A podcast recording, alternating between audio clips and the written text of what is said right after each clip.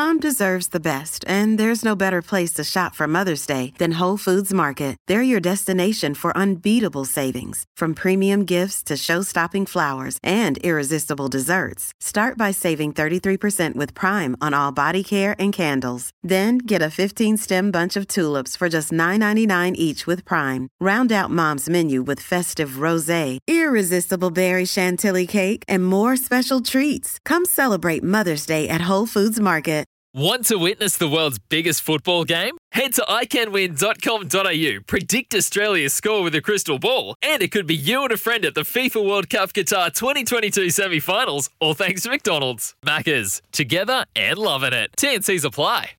Let's uh, welcome in a man who's rather busy, b- busier than Grant Elliott's phone, almost. That phone never gets put down, does it, Grant? Which one? The Your- burner. Yeah, the burner phone, especially. Uh, out of Spark Sport, gee, there's a whole heap of high quality sport on Spark at the moment. Scotty Stevenson leads a lot of the coverage. Uh, today we've got a particular eye on uh, the Women's uh, Rugby World Cup. Sumo, great to have you on board. How do we find you? Morning, Scotty. Morning, Grant. Yeah, Grant never puts down his phone, Snakey. There's no doubt about that. He's uh, he is just all thumbs, that man.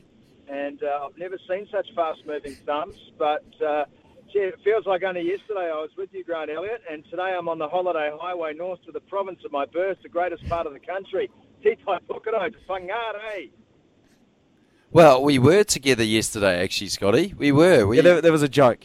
oh, it was Grant, it was a Yeah, joke. he's a funny man, Scotty. Yeah. He, uh, Scotty, uh, I was telling um, Daniel McHardy about our uh, our time together sampling the cuisine in Christchurch and the sort of deals that are going around there. Are you referring to the Forbriani Mumbai Walla um, undercut? It was uh, it was quite the experience. Del- a delicious chow, but uh, boy, paying that bill was problematic. Investigations were launched. you were you were straight back in there for an inquiry. There was a steward's inquiry, and uh, I love the fact the bloke just admitted defeat and went, "Yeah, I've probably uh, chucked a few more biryanis on there than I needed to." So here's Andy. It was great stuff. Capitalism at its Some- finest. Some high quality Enron and counting going on. Magnificent. Yeah. You know, times are tough in the times are tough in the restaurant game. When Elliott wanders in, you're like, oh, I'm going to get into that wallet. Oh, what a... Well, it, it, Grant was supposed to book it under Brendon McCullum, and then we wouldn't have had any problem. But unfortunately, tell them the story, Scotty, because you're going to tell them anyway. Tell them what happened. You walked Well- in before I got there. Well, I, well, you said to me, I'm going to book the table under Baz McCullum because we'll be guaranteed a spot then, uh, which is true. But instead, you booked it under Grant Elliott. I walked in, I saw a table under Elliott, and the guy behind the counter said, "Who?" oh no, Grant. Yeah, I should have. I should have booked it under Brendon. Absolutely poor. All right, should we get to the job at hand? You you are fizz for Yeah. this. It is in your neck of the wo- uh, the woods. That's got to be special. Uh, last week, a triple hitter. We, we, we got what we outlined, and we're, we're by no means experts in this field, Scotty. By far, in a way, the, the three best sides on day number one in England, France, and New Zealand, of course. Now you've had a few days to digest you know, what stood out on that first day? Was it an individual, a team performance? You know, memories of just seven, eight days ago. What's the most important? Well, I, I mean, I, I think from a New Zealand perspective, coming up against the Welsh tomorrow, Dan, uh, Daniel, the, the, the fact is that um, and the Welsh had to work very, very hard to overcome Scotland, and their discipline was abysmal. Uh, they conceded 16 penalties in that game. Um, ironically, they won the game uh, on earning their fifth in the 85th minute of the match. They had to go 26 phases to get in a position to win that penalty and then obviously win the game. So, uh, look, they'll, they'll be feeling it. They'll be feeling a bit battered and bruised. That was a ruthless encounter between Scotland and Wales last week. I know the coach has come out. He's quite bullish about the Welsh chances tomorrow. Um, I can't see it happening. Uh, If they show that kind of discipline at Waitakere tomorrow afternoon against the Ferns, they are going to get pumped like a bouncy castle. There's no doubt about that for me. Um, so, I mean, that, that's an interesting equation for today. Uh, the English were, were spectacular in that second half against Fiji, but I like the way that Fiji took the chaos to them in the first half. The problem with playing chaos against a well-structured team is you've got to be committed to that and fit enough to do it for 80 minutes. And, Yeah. Uh, we've seen teams you know, in our time calling rugby games, Daniel, that can play the chaos brand. Uh, but if they're not conditioned to do that, they're going to come unstuck in the end. So I, I think that's a positive for New Zealand if they're eyeing up England at some stage in this tournament and guaranteed at some stage they're going to have to play them if they get that far.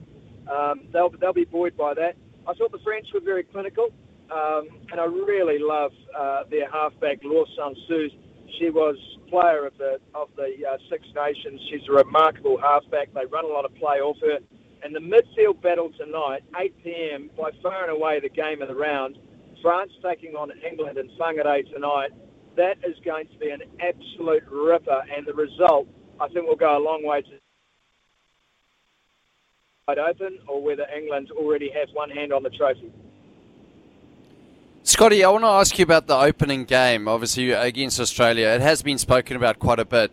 Do you think that um, the Black Ferns are over that sort of psychological um, I'd say excitement of being at home and anxiety and fear of failure, all, all those emotions that you'll experience playing in a home World Cup and the pressure and expectation.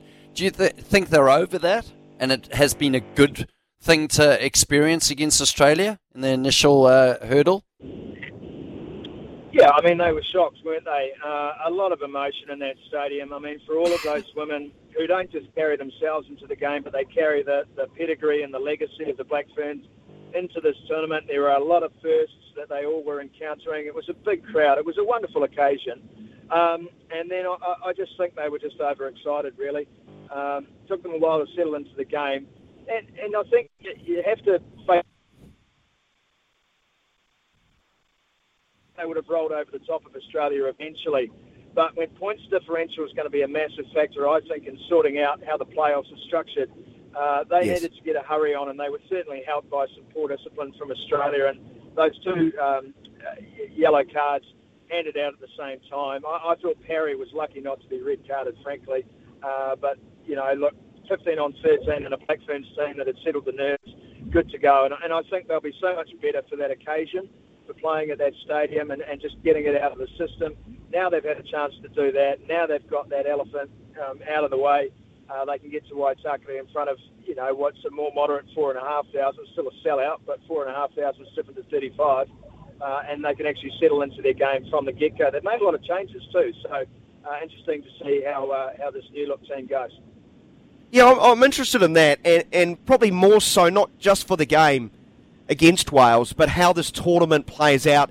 You, of course, want some consistency in selection, but you also don't want to ignore the, the form uh, player, uh, even if they're uh, you know, may, maybe of a less experienced ilk. So, are there particular areas in the field that are more interesting to you as far as selections for, for the bigger games um, as the tournament progresses, Scotty?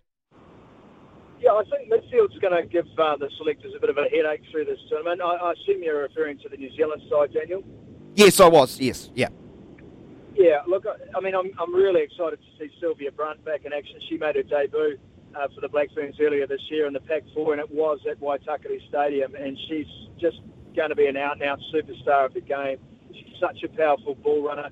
Having the experience of Fitzpatrick inside at 12 for this game is going to be great and then outside are Renee Wickliffe and Portia Woodman. So she's got she's got good targets left and right, and she's also got some uh, some helping hands on the inside. I, I think when you look at Amy du Plessis, you've also got Stacey Fluhler, Theresa Fitzpatrick, and Sylvia Brunt all vying for those starting 12 and 13 jobs. Um, it's exciting for the selectors, uh, but they're going to want to see something quite special from Brunt today, I think, and from Fitzpatrick for that matter. Ruby Tui moving back to fullback, fullback's a really interesting call, but I think that's it a is. case of just wanting to have your best players on the park. And, um, you know, I'm sure she'll acquit herself very well at fullback in a very different role. Unfortunately for Renee Holmes in that opening game, she just made a couple of defensive lapses that wouldn't have gone unnoticed by this coaching group who are hard taskmasters. You need someone no. in there who's going to make those covering tackles. And um, we'll, so we'll see how she goes. But you know, I think the locks will take care of themselves. The two favourites there will be Chelsea Bremner um, and and I think Joanah Ngan who, who has a chance to be the player of the tournament in my mind. She's just an out and out weapon, Joanah Ngan and and I think the front row is going to be a bit of a mix. I, I think last week's front row was probably our best. Um, but you know, good to see Big T-Bone Kalounivale out there today and uh, uh, tomorrow and see how she goes because she can make a massive impact. I don't know as much of a starter as off the bench, but we're about to find out. Scotty, what what have the crowds been like, and how important is this Rugby World Cup for the future of the uh, the sport for, for young girls growing up and the aspirations? I know you're a huge advocate for women's sport, but um, I have seen a few clips, and it looks like uh, there is a lot of support, and um, it's not just you know girls in the stadium supporting, but you know my my kids at home, my two young boys, they're also supporting it there's a lot of kids getting behind it, and it's the first time it's really has been showcased in New Zealand.